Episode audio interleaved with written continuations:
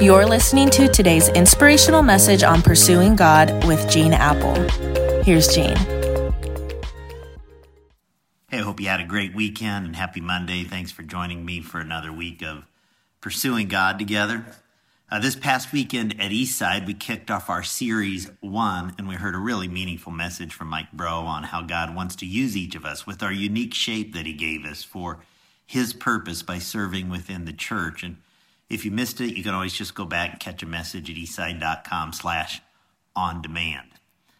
Now, uh, beginning tomorrow, I'm going to unpack an important passage from James chapter 5 on unleashing the power of prayer. Because when it comes to prayer, there's a question that I think many of us have wondered about, but often maybe we're afraid to verbalize it.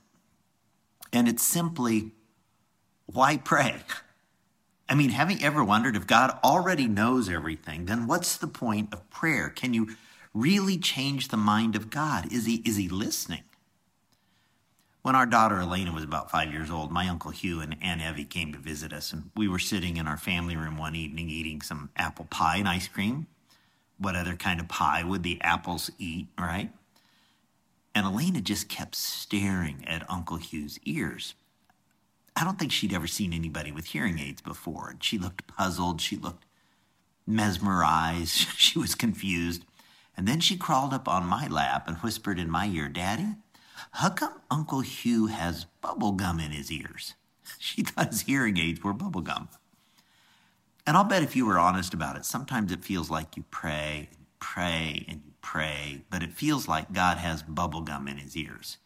You pray, you beg, you plead, and and yet it feels like God isn't doing anything. And it leaves you wondering, why pray? Are, are my prayers just getting vaporized and lost out in space somewhere? Do my requests even ever get heard? Why pray?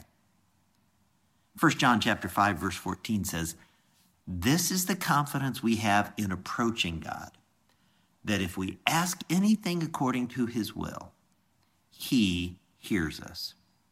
Friends, no matter what you're going through, I've found in my own life that prayer should always be your first course of action. Sometimes we question if our prayers are even being heard. When we let go of all control and surrender to His will, though, we can be confident that He is listening and He is ready to catch us. So, are you ready to trust in His perfect will and plan for your life? God not only promises to hear our prayers, but He uses our prayers to transform us and to draw us closer to Him. So this week, we're going to walk through a passage in James 5 to continue to explore the question why we pray. And we're going to take a look at several reasons that James teaches us to pray. And I hope you'll join me back here again tomorrow. Let's pray now.